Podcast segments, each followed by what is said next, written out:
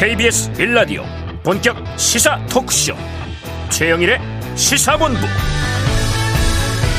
안녕하십니까? 최영일의 시사본부 시작합니다. 자 입춘과 정월 대보름이 이어진 주말이 지났는데요. 뉴스도 참 많았습니다. 자 한미 외교장관 회담이 있었고요. 그 와중에 블링컨 미 국무장관이 예정됐던 중국 방문을 전격 취소하는 일이 벌어졌습니다. 중국의 정찰 풍선이 미국 상공을 나는 일이 벌어졌고요. 미 공군 전투기가 격추를 시켰죠. 아직 연초인데 미중 갈등이 고조되는 분위기입니다. 자, 국내는 이태원 참사 100일 추모제를 지냈고요. 자, 어제 오전에 국회에서도 열렸지만 유가족은 토요일에 서울시가 불허했음에도 서울광장에 분향소를 기습 설치했습니다. 서울시가 오늘까지 철거를 통보했고요. 자, 유가족은 자진 철거할 테니 국화꽃으로 단장된 합동 분향소를 만들어 달라 요구하고 있습니다. 자, 오후 1시가 시한인데요. 이후에 충돌이 될지 타협이 이루어질지 지켜보는 아슬아슬한 시간입니다. 자, 신안 앞바다에서는요, 청보호라는 어선이 전복이 됐고요. 3명이 구조되고 1명이 사망, 지금 8명이 실종 상태에 있습니다. 자, 여당 전당, 전당대회를 앞두고는요, 대통령실 관계자 발로 이 물의 극치다. 여러 가지 안철수 의원을 향한 또 이야기들이 쏟아지고 있네요. 국내외가 정말 갈등의 시대입니다. 자, 어젯밤 이 정월 대보름에 소원 비신 분들 많으실 텐데요. 정말 평화가 필요합니다. 우리 일상의 행복을 위해서 그 기반에 우리 사회의 평화와 안녕이 잘 유지되기를 조마조마하게 바래 봅니다. 최영일의 시사본부 출발합니다.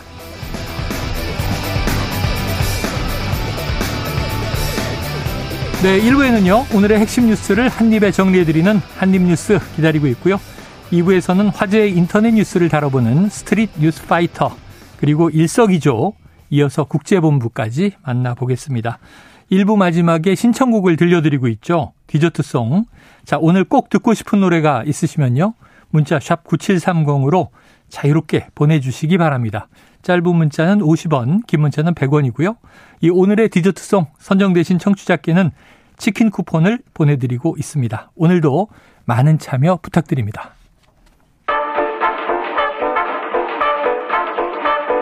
최영일의 시사본부 한입뉴스. 네, 또다시 월요일이 돌아왔습니다. 핵심 뉴스를 정리해봐야죠. 한입뉴스.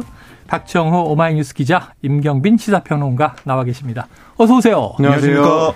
자, 이거 어떤 일입니까? 안철수 국민의힘 당대표 후보가 오늘 하루 계획됐던 일정을 잠정 중단했는데 이 주말 사이에 윤석열 대통령의 입장이 우회적으로 나온 것일까?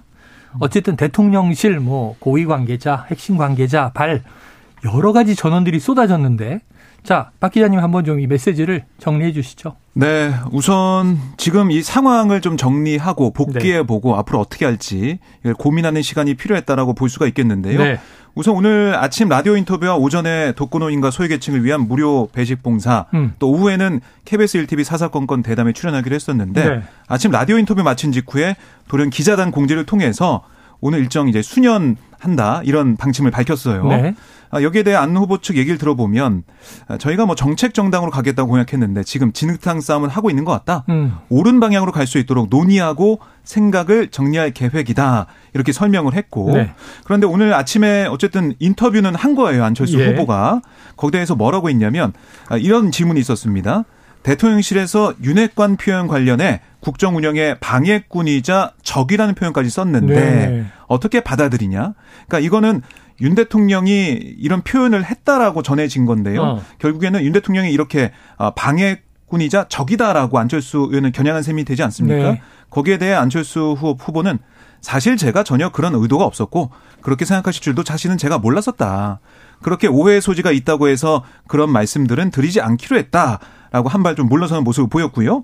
또 어제는 이진복 대통령실 정부 수석이 어, 이 정진석 비대위원장을 만났어요. 그 이후에 기자들에게 어떤 얘기를 했었냐면 안윤 연대, 그러니까 안철수 윤석열 연대라는 표현 정말 잘못됐다 이렇게 얘기를 했는데 음. 거기에 대해서도 안철수 후보가 아니 그거는 대선 후보 단일화 때 또 인수위원장 때 쓰던 얘기다. 음. 윤 대통령의 국정과제를 정말 충실하게 존중하면서 실행에 옮기겠다 그런 뜻이었는데 그걸 나쁜 표현이라고 생각하신다면 저는 쓰지 않을 생각이다. 네, 아, 네. 이렇게 또 한번 물러섰고 음. 또 이제 안윤 연대라고 쓴 적이 없다. 윤한연대라고 했다. 아. 이것도 좀 바로잡는 모습을 보였습니다. 그러니까 윤석열 대통령이 앞에 있다. 이걸 다시 바로잡은 그런 모습이었고요. 어쨌든 이런 여러 가지 대통령실 주변에서 아니면 대통령의 전원으로 이렇게 음. 얘기가 되고 있는 비판에 대해서 안철수 후보가 저도 사실은 정확하게 이해는 되지 않지만 음. 제 노력이 부족했다고 생각한다.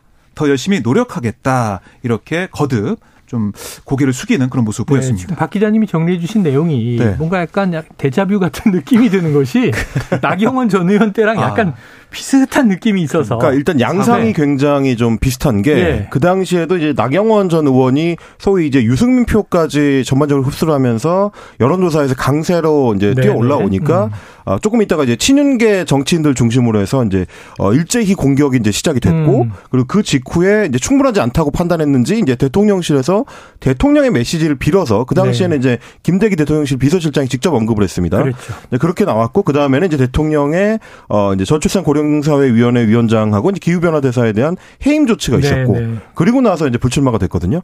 그러니까 이제 전반적인 과정이 비슷하다라고 판단을 하실 수가 있을 것 같은데 저는 근데 이제 이번 경우는 그때보다 그보다도 조금 더 심각한 상황으로 어, 가고 있다. 그래요. 왜냐하면 대통령의 메시지가 그때는 어쨌든 김대기 비서실장의 말을 빌어서 발신이 된 거였기 때문에 네네.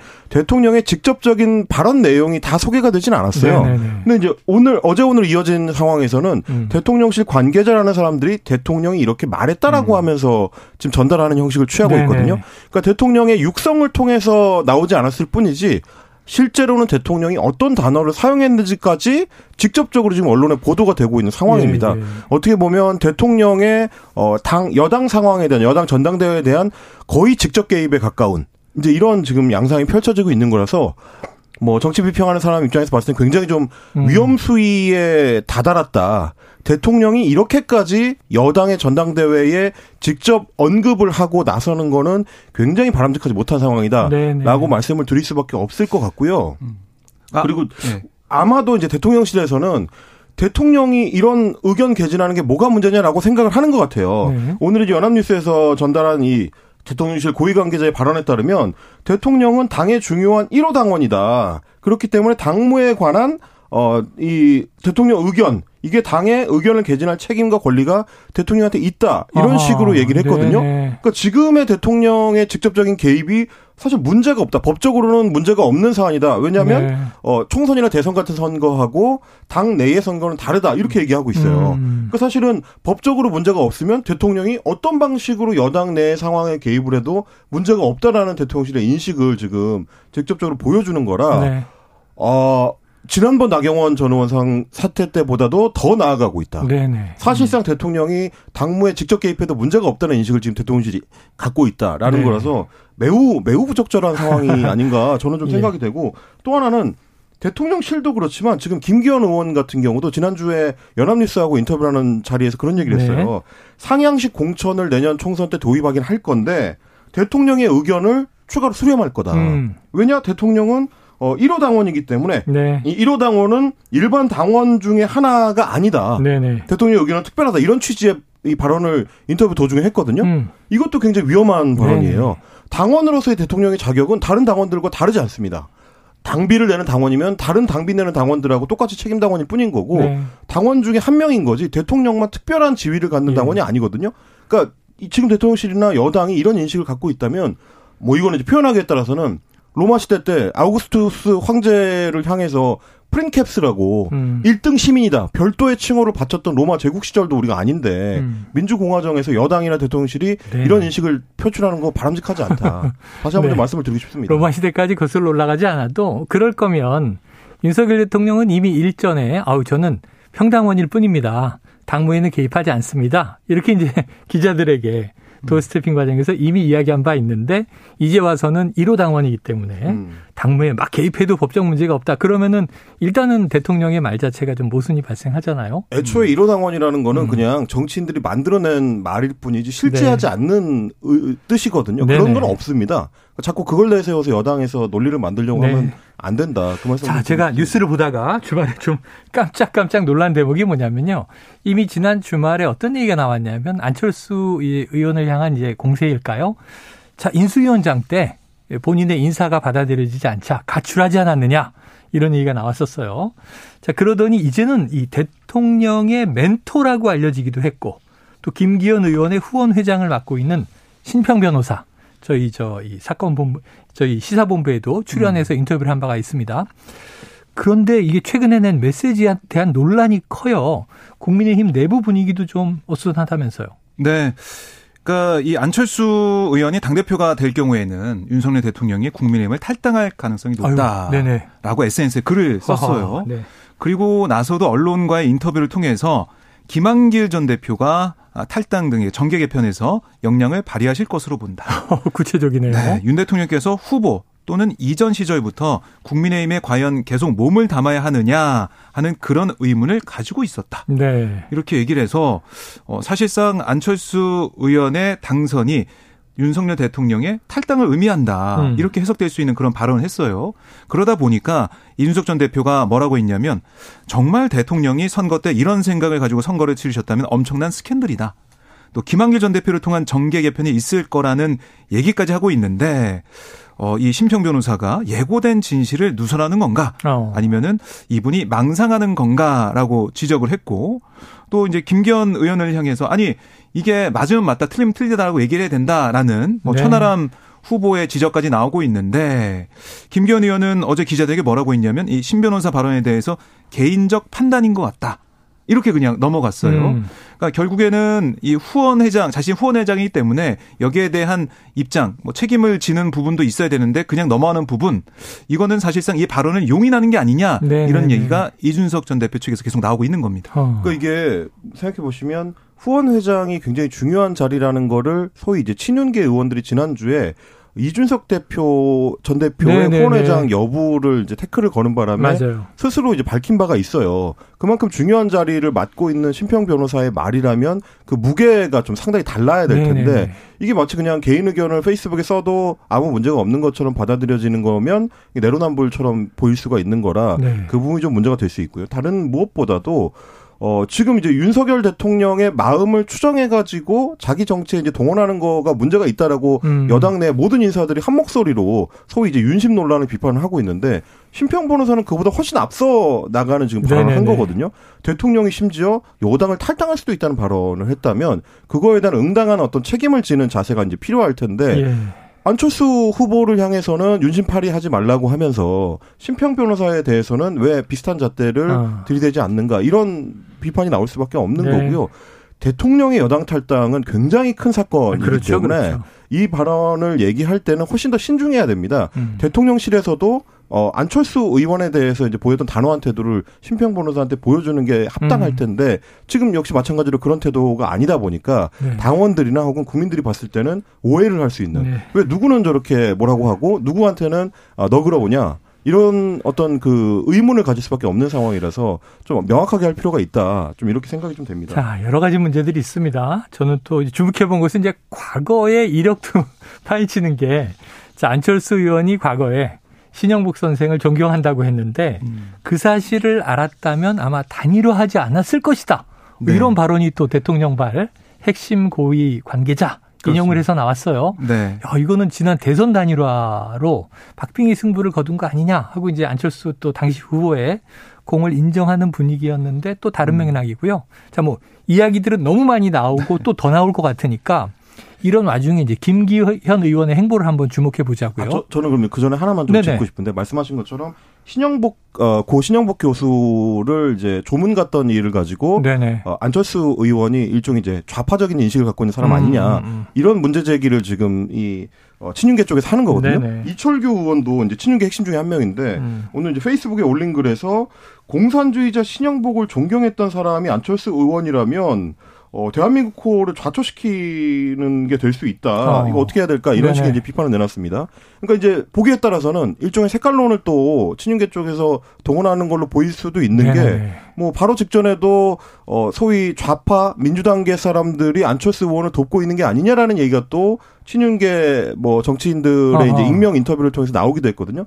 그러니까 지금 어 안철수 의원하고 이제 선의의 경쟁을 하는 게 아니고 굉장히 좀 악의적인 프레임들을 만들어서 이제 씌우려고 하는 듯한 네, 네. 모습으로 보이는 거예요. 네. 좌파다, 뭐 공산주의자다, 뭐 민주당 쪽에서 지원을 한다 이런 얘기들이 건강한 전당대회에는 별 도움이 되지 않는다. 네. 그리고 꼭 한 가지 말씀드리고 싶은 거는 실제로 오늘 여론조사를 통해서 확인되는 걸로는 나경원 전 의원 때처럼 안철수 의원의 지지율에 직접적인 타격을 거의 입히지 못하고 있다. 네, 네. 이런 걸 봤을 때는 친윤계의 지금 행태가 관성적인 공격처럼 보이지 어떤 음. 전략적인 음. 판단에 의해서 효율적인 공격 방식으로 보이지는 않는다. 그게 당원들한테도 그렇게 받아들여질 가능성이 있기 때문에 과연 이게 김기현 후보를 돕는 건지 어떤지 친윤계 정치인들이 좀 신중하게 네. 생각해 볼 필요가 있는 지점이 아닌가 싶습니다. 야, 이렇게 가면요. 그냥 제 혼자 우스갯말입니다만 머릿속에 속보 안철수 의원 과거 민주당에 몸담았던 것으로 밝혀져 예, 정치를 처음에 네, 민주당 공동 대표로 네. 시작을 했죠.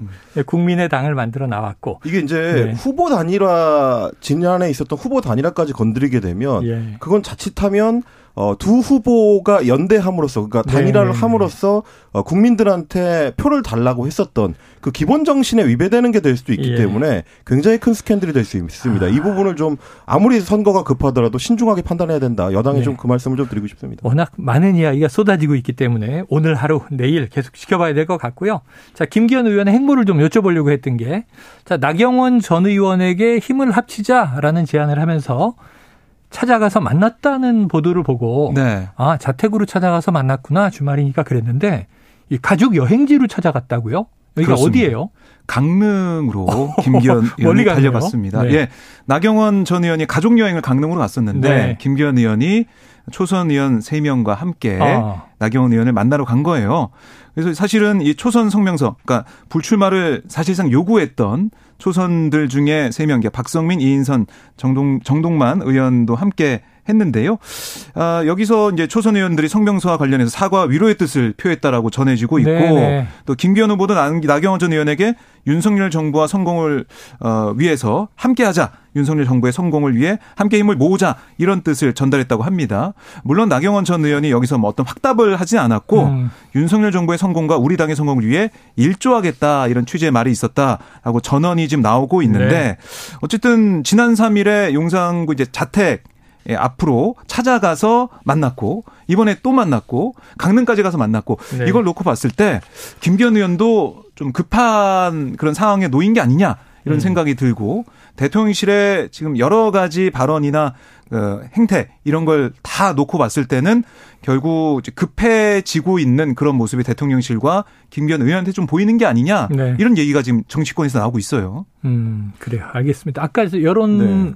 조사 언급을 잠깐 하셨으니까 최근 여론의 흐름은 어떻게 가고 있어요? 정리를 해드리자면 이제 CBS가 네. 조원 CNI에 이제 의뢰해서 지난 2월 3일부터 5일까지입니다. 네네. 그러니까 어 사실은 이제 지금 주말까지 했네요. 그렇습니다. 이제 안철수 의원을 향한 어, 친윤계 공격이 음. 개시되고 난 이후에도 충분히 좀 여론이 반영이 네네네. 되고 있다라고 할 수 있겠는데 이 여론조사에서 이제 다자 조사를 했을 때 어. 안철수 의원이 36.9%로 어, 순위상 1위를 어. 했고요. 그리고 이제 어, 오차범위 내긴 하지만 김기현 의원이 32.1%로 2위. 네. 그리고 황교안 전 대표가 이제 9.3%, 천하람 어, 순천갑 당협위원장이 이제 8.6% 네 네. 이렇게 해서 이제 4명이 이제 사위권, 그러니까 음. 컷오프 어, 순위권을 형성을 하고 있는데 제가 아까 말씀드렸다시피 이렇게 이제 전방위적인 공세가 이루어지고 있는데도 불구하고 음. 순위가 무너지지 않았다. 안철수 의원이 이제 어, 전반적으로 좀 지지율을 유지를 하고 있다는 거고 이거는 다자구도기 때문에 결선 투표를 가정해서 양자 대결을 붙여봤을 때는 네. 또 어떻게 나올지를 지켜봐야 된다는 점을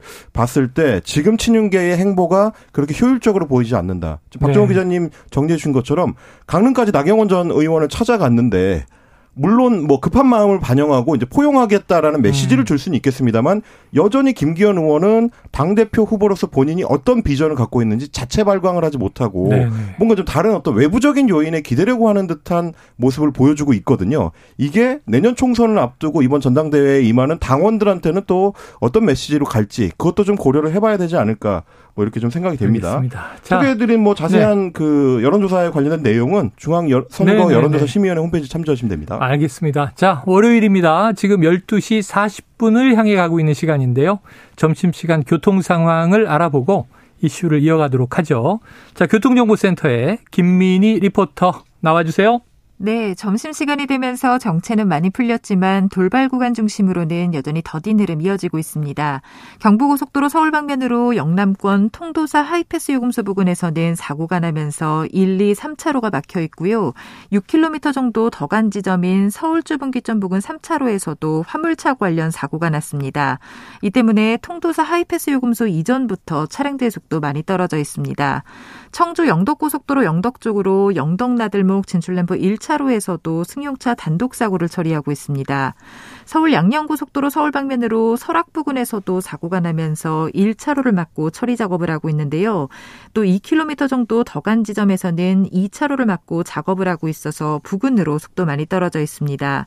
영동고속도로 인천 쪽으로 서창 분기점에서 제2경인고속도로 인천 방면으로 이동할 수 있는 램프 구간에서는 작업을 하고 있습니다. 역시 부근으로 차량들 더디게 지납니다. 그 밖에 서울시내 강변북로 구리 쪽으로 동호대교 부근 4차로에서는 고장난 차를 처리하고 있고요. 강 건너 올림픽대로에서도 역시 영동대교 부근 3차로에 고장난 차가 서 있어서 한담대교부터 정체 심해졌습니다. KBS 교통정보센터였습니다.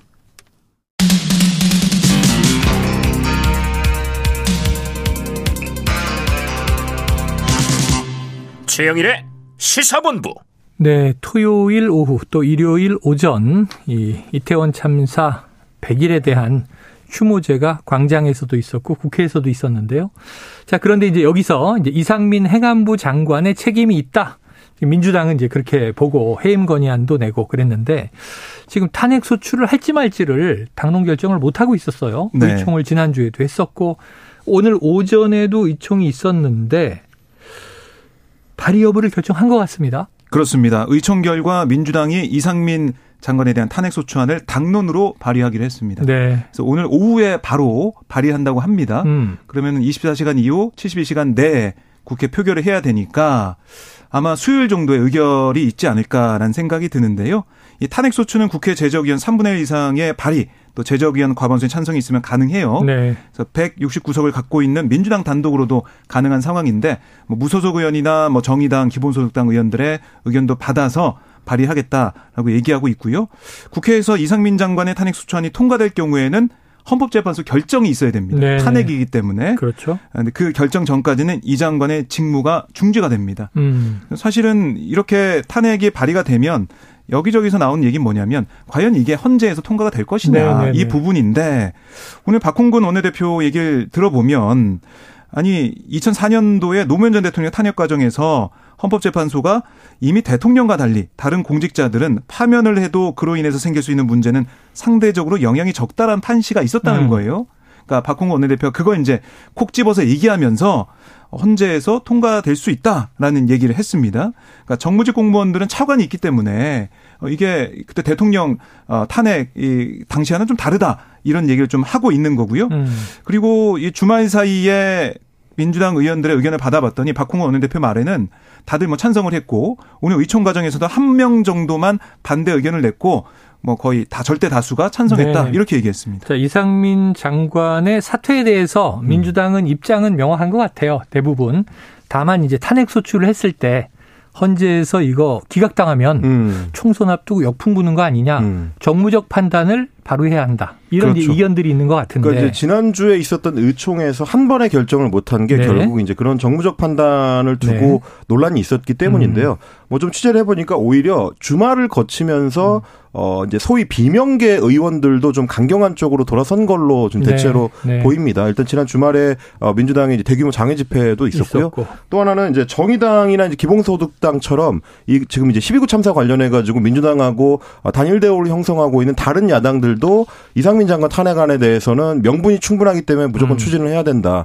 그리고 이제 유가족 협의회와도 이제 뭐 이제 비슷한 입장을 또 공유를 하고 있기 때문에 네. 일단 명분에 맞춘 발의가 필요하다는 판단을 한 걸로 보입니다. 근데 말씀 하셨던 대로 실효성이 있겠느냐 여부는 조금 더 따져보긴 해야 돼요. 일단은 음. 헌재로 가져가게 되더라도 그때 이제 탄핵소추 위원을 맡아야 될 사람이 아. 국회 법사위원장, 그러니까 김도우 법사위원장인데 그렇죠, 그렇죠. 국민의힘 소속이다 네. 보니까 과연 헌재에서의 이제 소위 이제 공판을 할 때도 충분히 적극적으로 이제 이 사안을 임할 것이냐 뭐 이런 어떤 걱정들이 있기 음. 때문에 실효성에 대해서는 여전한 뭐 의문이 있지만 명분을 밀고 간다라는 게 지금 민주당이나 이제 네. 야당들의 입장인 것 같습니다. 자, 언급이 됐는데요. 박 기자님, 민주당이 지난 주말에 서울 남대문 일대에서 대규모 집회를 열었단 말이죠. 네. 이 민주당 이제 장외 투쟁 분위기 어땠고 이거 앞으로도 계속 이어질까요? 아니면은 좀 이 단회성으로 끝날까요? 우선은 이게 장외 투쟁이 6년 만에 있었던 그런 집회죠. 네네. 그래서 뭐 민주당이 전 뭐 당적으로 다 이제 모여서 함께하자라고 준비를 했었고요. 음. 그런 준비 때문인지 음. 생각보다 많은 당원들과 지지자들이 모여서 함께했다라고 네. 민주당은 자평을 하고 있습니다. 예. 그래서 이번 집회를 통해서 뭔가 단일 대우를 만들 수 있었고 음. 선명한 야당의 모습을 좀 계속해서 보여줄 수가 있다라는 그런 긍정적인 평가를 하고 있습니다. 하지만 뭐 취재를 좀 해보면은 아 그래도 조금 국회의원인데 국회에 가서 어, 제1당으로서 할 수 있는 역할이 더 많지 않겠느냐 네. 이런 얘기가 있는 것도 사실이에요.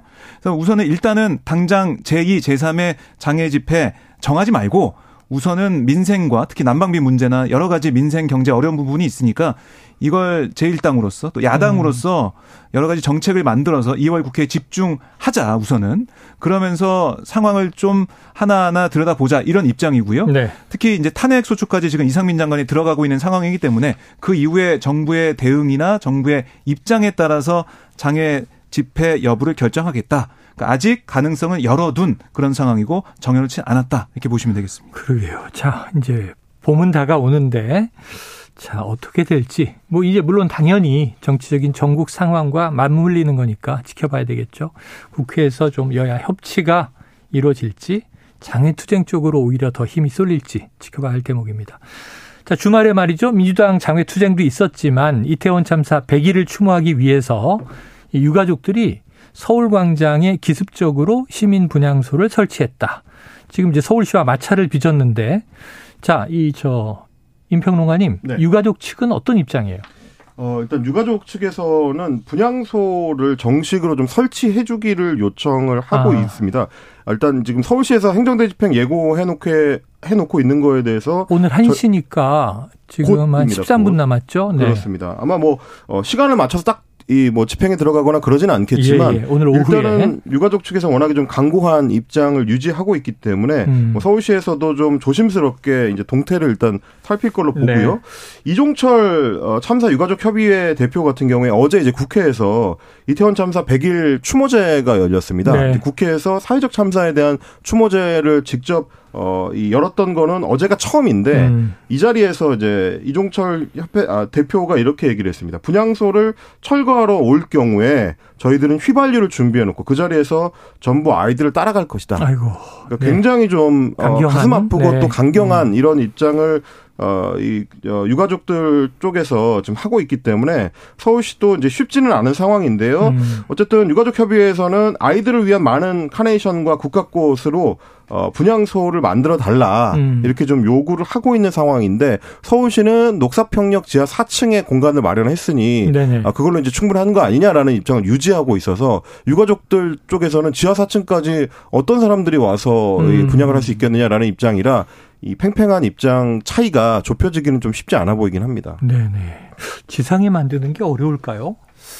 어, 어렵진 않을 것 같은데요. 제가 볼 때는. 지하 4층은 좀 어느 누가 들어도 녹사 평역 예. 자체가 유동인구가 그렇게 많지가 않습니다. 네네네. 이태원역이 많지 많지 않기 때문에 유적들 입장에서는 아니 왜 지하 4층에 사람들이 별로 안 찾아오는 공간에 네네. 이렇게 어, 추모 공간을 마련하고 하냐? 광화문 광장이나 뭐 서울 음. 광장이나 광화광장 계속 얘기하고 있지만은 음. 시민들이 많이 찾는 곳을 춘보 공간으로 해야 제2의 이태원 참사를 막을 수 있는 그런 여러 가지 다짐을 할수 있지 않겠냐 이렇게 네. 얘기하고 있습니다. 그래요. 네. 그리고 유가족들 입장에서 이제 얘기하는 것 중에 하나는 지난번에 정부 합동 분향소도 어, 같은 자리에 마련이 됐었는데 그랬죠. 왜 유가족들이 요구하는 건 안 되느냐 또 이런 상황이다 보니까 서울시가 이제 어떻게 답변할지를 좀 지켜봐야 될 것 같습니다. 그 당시에는 영정도 위패도 없이 네.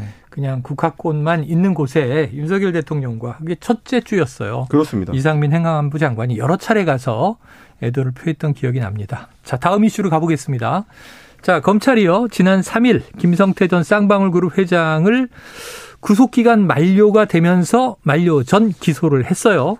그런데 이제 일부 혐의만 적용을 했었죠. 네. 근데 김 전 회장이 800만 달러에 대해서 북측에서 받은 영수증까지 검찰에 제출했다. 이런 보도가 나오네요. 그렇습니다. 그러니까 지난해 17일 기우겠을 당시만 해도 이재명 대표 전혀 모른다고 김성대 전 회장이 그랬죠? 했었는데 지금 대북송금과 관련된 기억을 그야말로 검찰에 쏟아내고 있습니다. 그러니까 검찰은 이미 파악하고 있는 2019년 1월과 4월에 아, 북한 스마트팜 사업비 500만 달러 대납을 시인했고 음. 또 방북 비용 쪽으로 300만 달러 2019년 11월에 추가로 건넸다는 음. 진술도 나왔고 네. 거기다가 뭐 100만 달러 이상을 어떤 뭐 거마비나 아니면 음. 방북을 위한 상납으로 추가 전달했다 네. 얘기 나오고 있는데 이 중에 800만 달러 대해서는 송명철 조선 아태이 부실장 명의로 발령된 이 영수증 북측에 북측에 그러니까 영수증이 아니고 보도 보니까 영수증, 네. 이렇게 써 있더라고요. 이 증서 영수증까지 제출됐다 네. 이렇게 전해지고 있어요. 그리고 지금 김 전 회장 측의 얘기를 들어보면 김 전 회장이 귀국할 때부터 대북 성공과 관련했던 여러 가지 것들을 다 그대로 털어놓겠다 이런 입장이었다고 해요. 음. 결국에는 대북 성공 관련해서는 이런 여러 가지 보도가 검찰 발이나 아니면은 그 주변 발로 계속해서 나올 수밖에 없다. 라는 생각이 들고요. 어, 이거 이게 대북송금 얘기를 계속하고 있는 것들이 이게 뇌물로 다뤄지더라도 네. 수사협조한 공여자는 가볍게 처벌될 수 있다. 음. 이런 얘기가 법조계에서 나오고 있거든요. 그걸 노렸다는 얘기도 있고 그리고 결국에는 변호사비 대납 의혹에 대해서는 왜 아직까지 아무런 얘기가 없느냐 이런 비판도 일각에서 나오고 있습니다. 근데 네. 이제 김성태 회장 쪽에서 제출했다는 영수증이라는 게 어떤 명목으로 돈을 전달했는지가 들어 있는 건 아니거든요. 네, 네, 네. 그러니까 우리가 이제 어, 북한이 800만 달러를 받았다. 수령했다라는 아. 영수증인 거라서 네. 지금 이제 검찰이나 김성태 전 회장 측에서 주장하는 것처럼 이게 이재명 당시 도지사를 아. 위한 일종의 거마비 형식으로 아. 북한에 보낸 거였다. 이거는 자금인지 그렇습니다. 이제 그 성격은 조금 더 규정이 필요하고요. 또한 네. 가지는 지금 어 검찰은 돈 빼돌린 게 대부분 이제 기업의 돈을 쌍방울의 돈을 횡령했다는 주장을 하고 있는데 음. 김전 회장 쪽에서는 이거는 개인 돈을 쓴 거고 개인이 설립한 개인 특수목적법인의 자금이기 때문에 횡령이 아니다라는 주장을 하고 있어서 네. 거기에다가 만약에 명목 자체가 또 경기도지사를 위한 거였다면 김성태 전 회장은 완전히 이 사건에서 이제 빠져나갈 수 있는 게 되는 거기 때문에 네. 사안의 실제 성격은 검찰 수사가 조금 더 이루어져야 알 수 있게 될 것 같습니다. 알겠습니다. 자, 주말에 신안 해상에서 이 청보호 어선이 전복되는 사고가 있었죠. 지금 인양 작업이 본격화되고 있고요. 지금 조기에 3명이 구조됐고 9명이 실종됐었는데 오늘 새벽 선체에서 1명이 사망한 채 발견이 됐습니다. 그런데 이제 조금 전 속보로 선체 내부에서 실종자 두 명이 추가 발견된 것으로 어, 보도되고 있어서 지금 현재 실종자는 그럼 여섯 명이 돼 있는 상황입니다. 자, 정말 좀 이제 참 이런 말씀 드리기가 생존해서 구조되기를 끝까지 기원을 해보는데 지금 상황은 어렵습니다. 빨리 다 어, 수습되기를 기대해 봅니다. 자, 오늘 한입뉴스는 여기서 마무리하겠습니다. 박정호 마이뉴스 기자, 임경빈 평론가 수고하셨습니다. 고맙습니다. 고맙습니다. 자, 오늘 어, 청취자분의 디저트송은요. 6542님의 소년시대의 소원을 말해봐. 어제 대보름하고도 맞는 노래죠. 부디 화합과 평화가 있길 기원하면서 신청해 주셨습니다. 노래 듣고 입으로 돌아옵니다.